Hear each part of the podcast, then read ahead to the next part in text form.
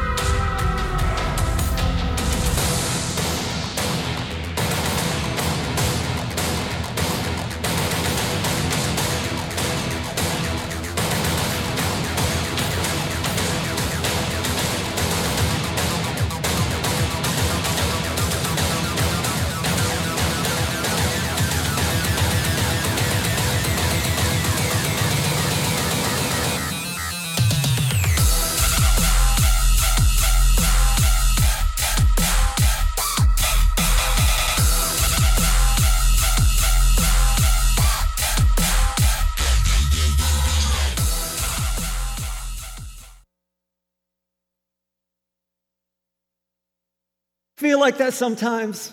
Yes, you, you relate to that where you, you think, I've got this. And then all of a sudden you realize, oops, I guess I don't have this. Maybe you feel like Psalm 102, where David says, Hear my prayer, Lord. Let my cry for help come to you. Do not hide your face from me when I am in distress. Turn your ear to me when I call. Answer me quickly, for my days vanish like smoke. My bones burn like glowing embers. My heart is blighted out and withered like grass. I forget to eat my food. In my distress, I groan aloud and am reduced to skin and bones. I'm like a desert owl, like an owl among the ruins. I lie awake I have become like a bird alone on a roof. All day long, my enemies taunt me. Those who rail against me use my name as a curse. For I eat ashes as my food and mingle my drink with tears. Now, there's a Bible verse you don't find on a Hallmark card. Am I right? Where nobody retweets or does TikTok videos on their favorite Bible verse, for I eat ashes as my food and mingle my drink with tears. Doesn't that just encourage your soul today? But listen, that's one of the reasons the Bible is so amazing and powerful. It's real and raw and speaks into the truth of our human condition. And so, why does this happen? How do we end up feeling overwhelmed? I'm going to ask my wife uh, to come out, uh, Tracy, to help us here for a minute. And uh, we, we have some, some plates here. Are, are we getting, and so we have, there we go. And so we have some plates here that, that kind of represent the stress and the burden that we face in our lives sometimes. And even as a child, you remember when, when our kids are little and they're trying to learn how to walk and they're trying to learn the ways of the world. And, and pretty soon, even with a child, sometimes they begin to discover that, that life isn't so easy. That they face challenges and they're learning to read and write and they're learning to walk and they're, they're starting to think, you know, starting to worry about what other people think of them even at a young age. But then at a certain point, you realize in your development that, that it's not just your own pressures and responsibilities that you face, but you start to face the expectations of other people who start stacking plates onto your pile. And your parents start communicating their expectations of you, and, and, and you have friends, and you worry about what they think, and what your family thinks, and what, what coaches think, and what teachers think, and you start worrying about tests, and then you graduate and you go to university, maybe, or you start your career, and then you start meeting this, this guy or this girl who just makes you feel so special, and, and, and maybe you get married, and then you, you, you get a mortgage and, and you, you buy a house and, and then you have to replace the roof and it's more than you can bear and then your boss places extra expectations on work and extra projects and you're not sure how the business is doing and whether you're going to be able to keep your job and then the car breaks down and you're not sure that you can pay for the repairs and then you take on more responsibilities in the community because you see that people need help and you start helping even serve in the church because you want to do your best to make a difference in your community, and the plates get heavier and heavier and heavier. you don't think I can handle it? I go to the gym. I've been training for this.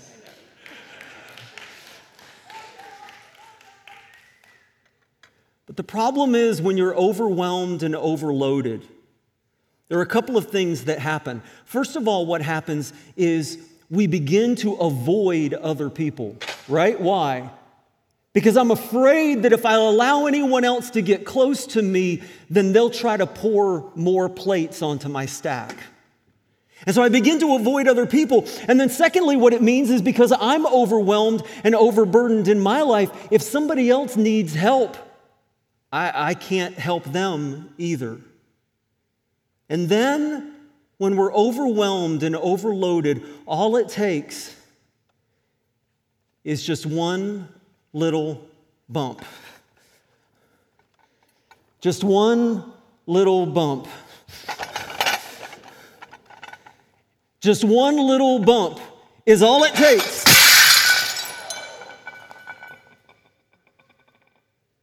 And before long, it all comes crashing down. And here's what else happens when we're overwhelmed and face a crash. Often we overreact in ways disproportionate to the circumstance, blaming others beyond what is fair. What do I mean by this when I say we overreact in ways disproportionate to the circumstance and blame others beyond what is fair? Here's what happens so often it's not her fault that I was already overwhelmed and overburdened.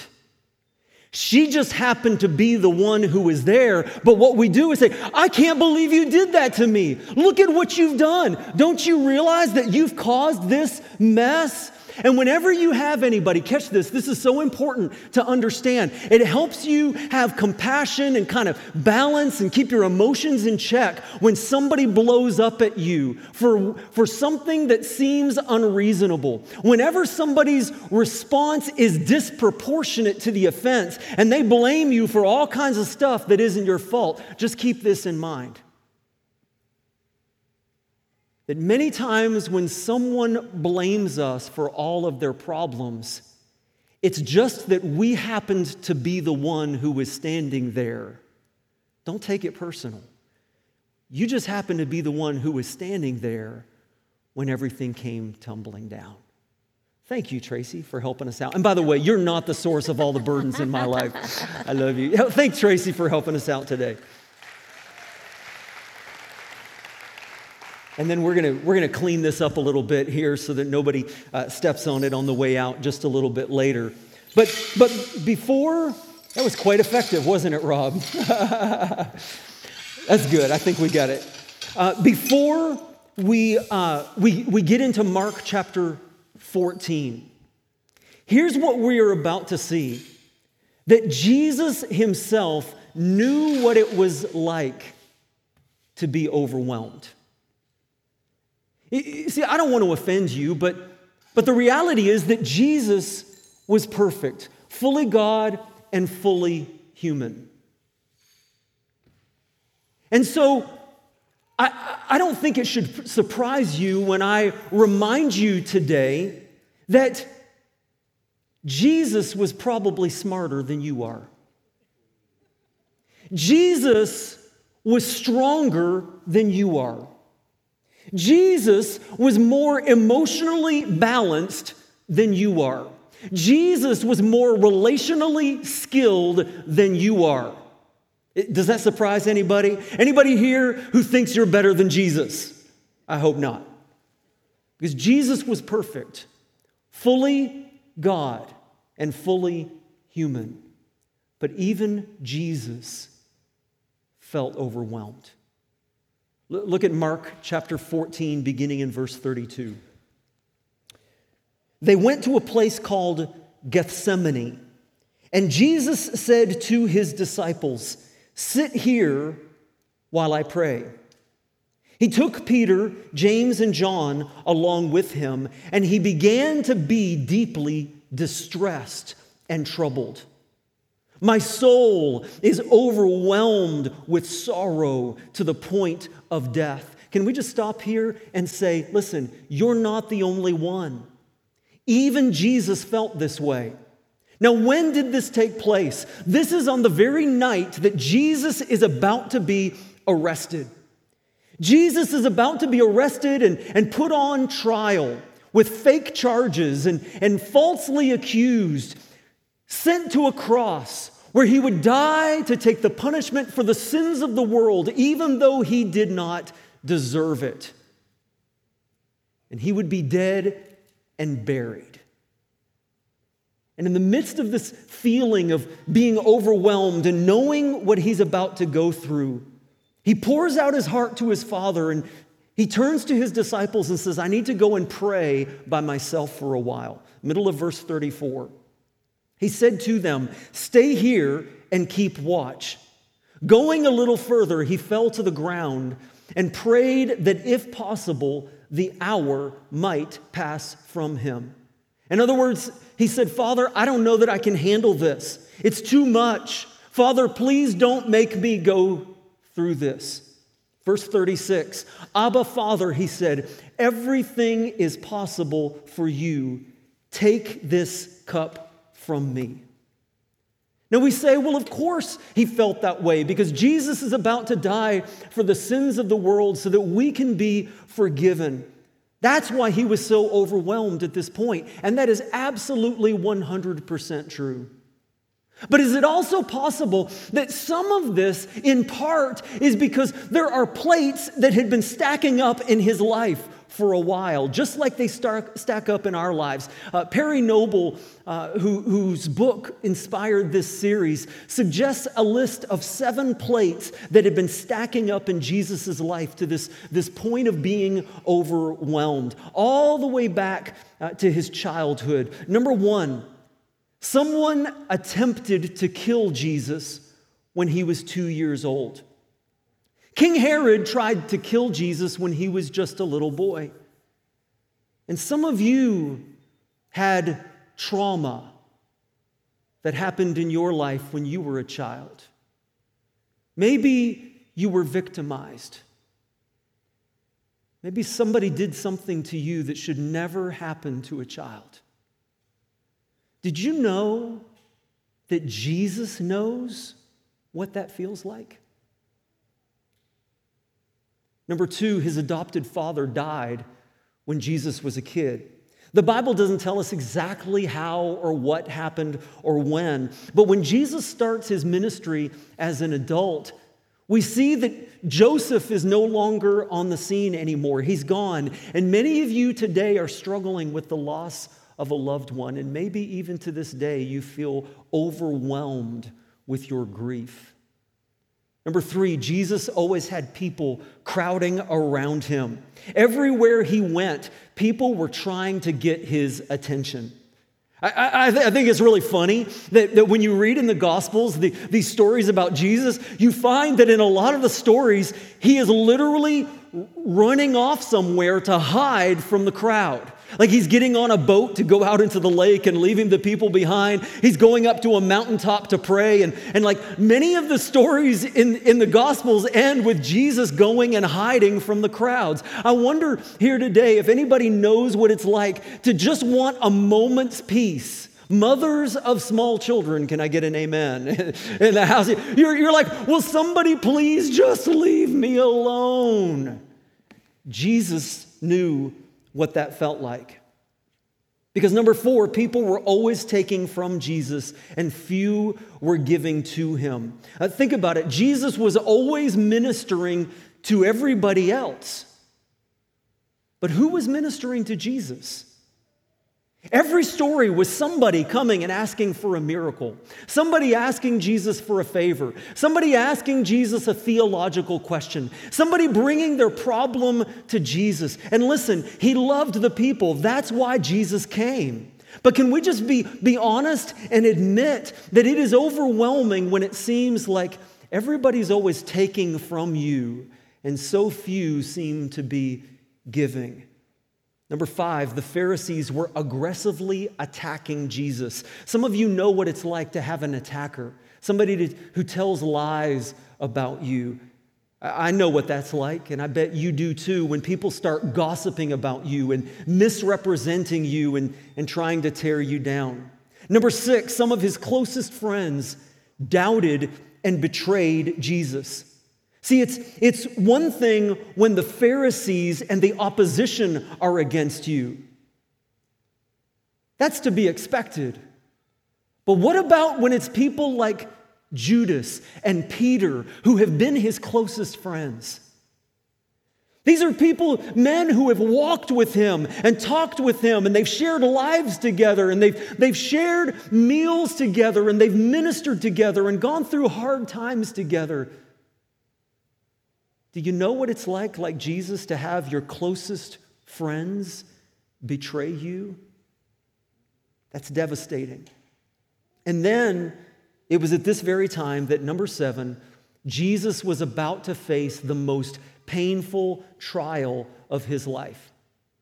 And so we see that these plates have been stacking up, and that's where we find Jesus in Mark chapter 14 where he falls to the ground and he prays and he says, Father, I know that my purpose is to die for the sins of the world. I know that's my mission. I know that is the very reason that I have come into this world, but I'm not sure that I can handle it. Jesus said, Father, if it is possible, please take this cup from me. Let me interpret that for you. Let me translate that for you. In other words, Jesus was praying, Father, please change my circumstance. And isn't that how we tend to pray? We pray, Lord, please fix my problems. But here's what we need to understand. Here are three life changing truths. And number one is our desire is for God to change our circumstances, but God's desire is to change us through our circumstances. This, this is so important. Don't miss this. Jesus prayed, Father, please Take this problem from me. But what did the Father do instead? Instead of taking the problem from Jesus, he strengthened Jesus to get through his problems. Because number two, while we are focused on our circumstances, God is focused on our character. If you're here today and you feel overwhelmed and You've got this huge stack of plates, and you're afraid right now that, that maybe things are about to come tumbling down. You're afraid that maybe you're headed for a crash. Over the course of this series, throughout the month of November, we're going to find some practical steps, some answers together, because here's the third truth we need to understand. Number three, I may not get out of this problem, but I'm going to get through it. And in fact, I wonder, just as a declaration of faith, not on your own strength, but by the power of God and the truth of His word, would you say it with me? Here we go, all together. I may not get out of this problem, but I'm going to get through it. This time I want you to say it like you believe it, okay? Declare it with faith because some of you, you need to hold on to this truth. By the power of God and the truth of His word, here we go together. I may not get out of this problem, but I'm going to get through it. And in Mark 14, Jesus is in agony. We see his sorrow. We see his pain. We see that he feels overwhelmed. But we stopped right before we got to the conclusion of his prayer. And listen, if you don't see how Jesus finished this prayer, then you have in fact missed the most important part of the prayer. Because the last line of this prayer is what it is actually all about. And we haven't even read it yet. So let's get back to the beginning again and we'll work our way down to the most important part. Mark 14, 32. They went to a place called Gethsemane, and Jesus said to his disciples, Sit here while I pray. He took Peter, James, and John along with him, and he began to be deeply distressed and troubled. My soul is overwhelmed with sorrow to the point of death, he said to them. Stay here and keep watch. So, going a little further, he fell to the ground and prayed that if possible, the hour might pass from him. Abba, Father, he said, Everything is possible for you. Take this cup from me. But then, here is how Jesus concludes this prayer. He says, Yet, not what I will, but what you will. And then he returned to his disciples.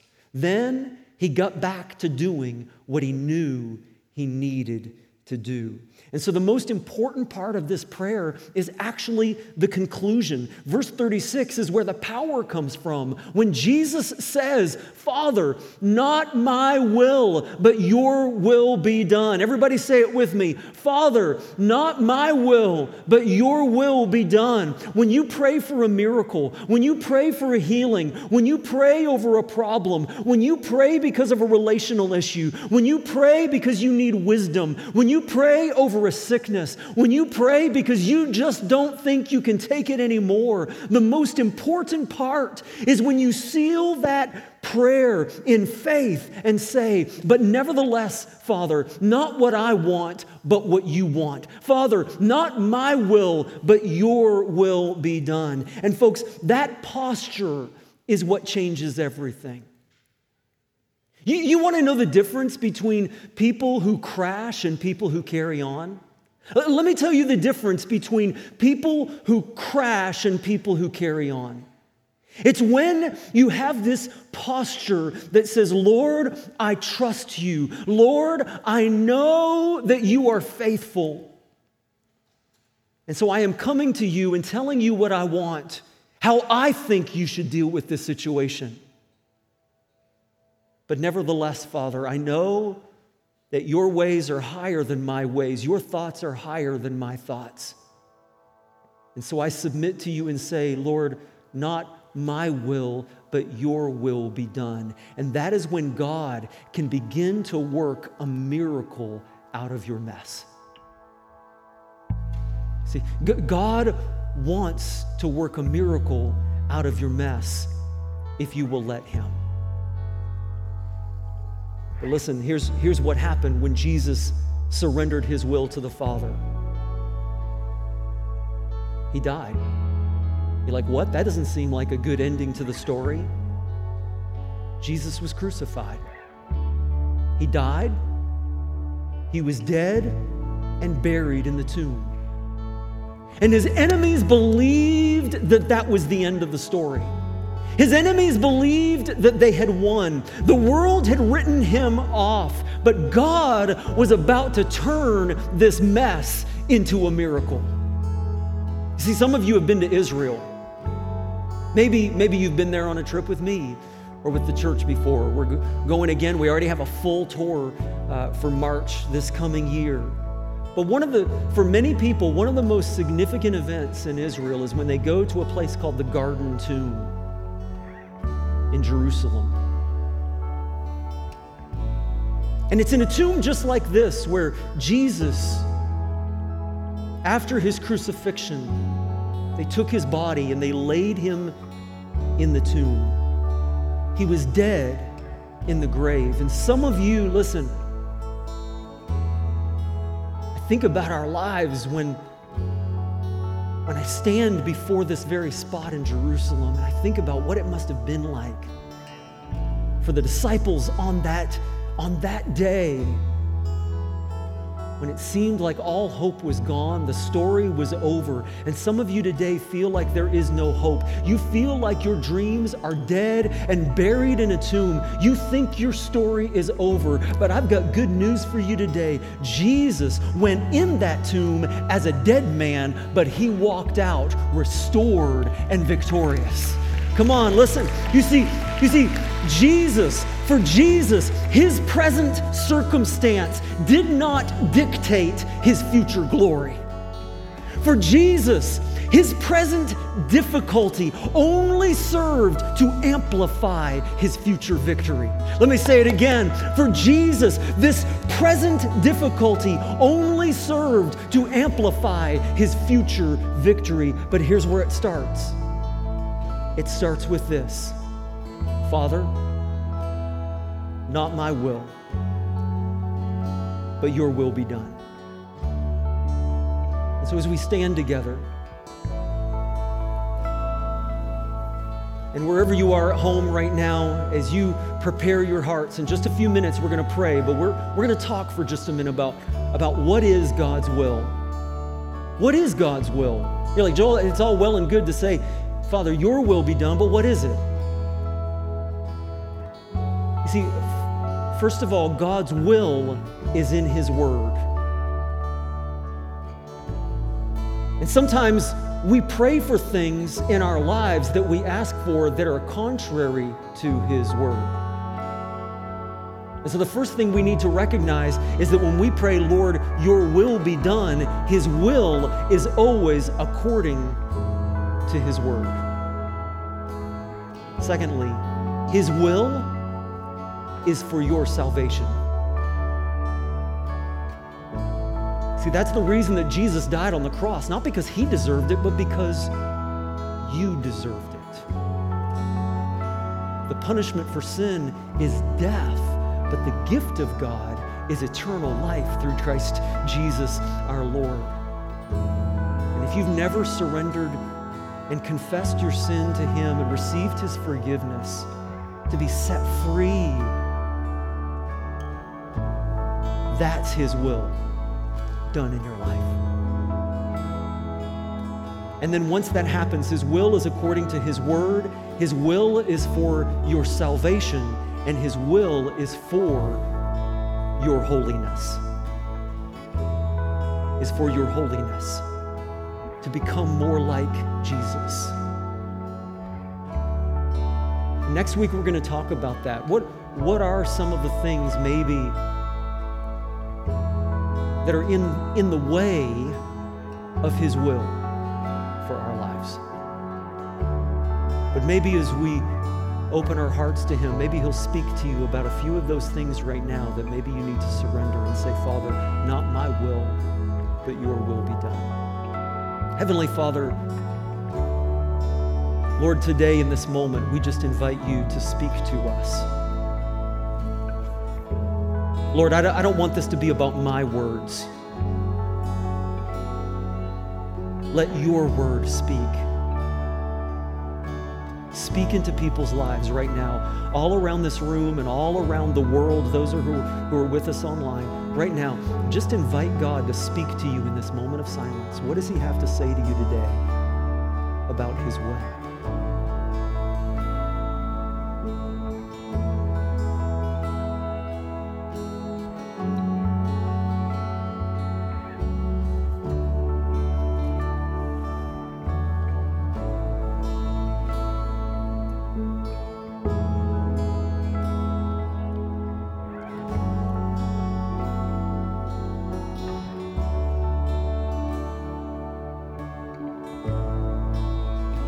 Father, I come to you today and pray for my brothers and sisters.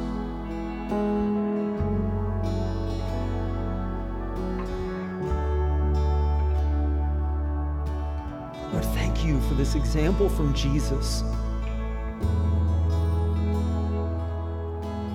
Jesus, who shows us how to walk through seasons of great difficulty in faithfulness and with courage, in submission to you.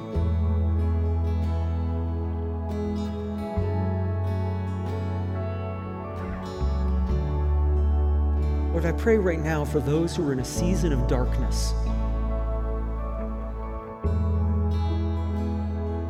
Before the sun rises in our lives, sometimes we have to go through a season of darkness. Like we talked about a few weeks ago, sometimes before we get to the gateway of great blessing, we have to go through a hallway of great difficulty.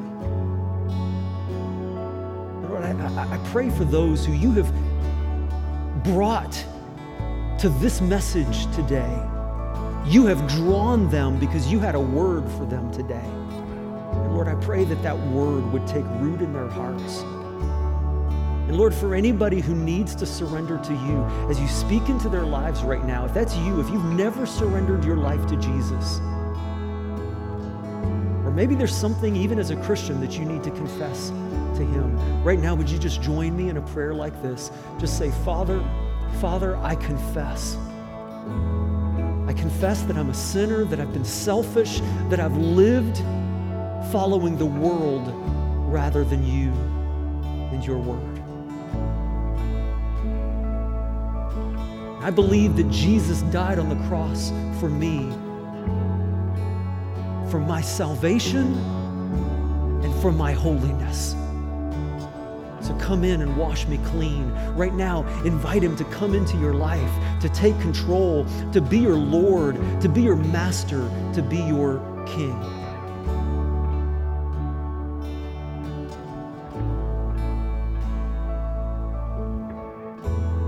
And Father, for everyone who, who just invited you right now to do that, Lord, may they feel your your blessing and your presence as they walk out into this world that is going to beat them down and continue to try to stack more plates and, and, and to lead them away from you, this world that is constantly trying to distract us from you and from your word and from your will. Lord, I pray that you would guard and protect them, that each day as we get into your word, that it would come alive to us that Scripture would, would speak life into our dry bones, that your Spirit would empower us, Lord, in everything we do, and that you would have your way in the name of Jesus. Thank you for listening. If you would like to learn more about Moncton Wesleyan, we invite you to visit our website at mw.church. We are here to help you with any questions you might have. See you next time.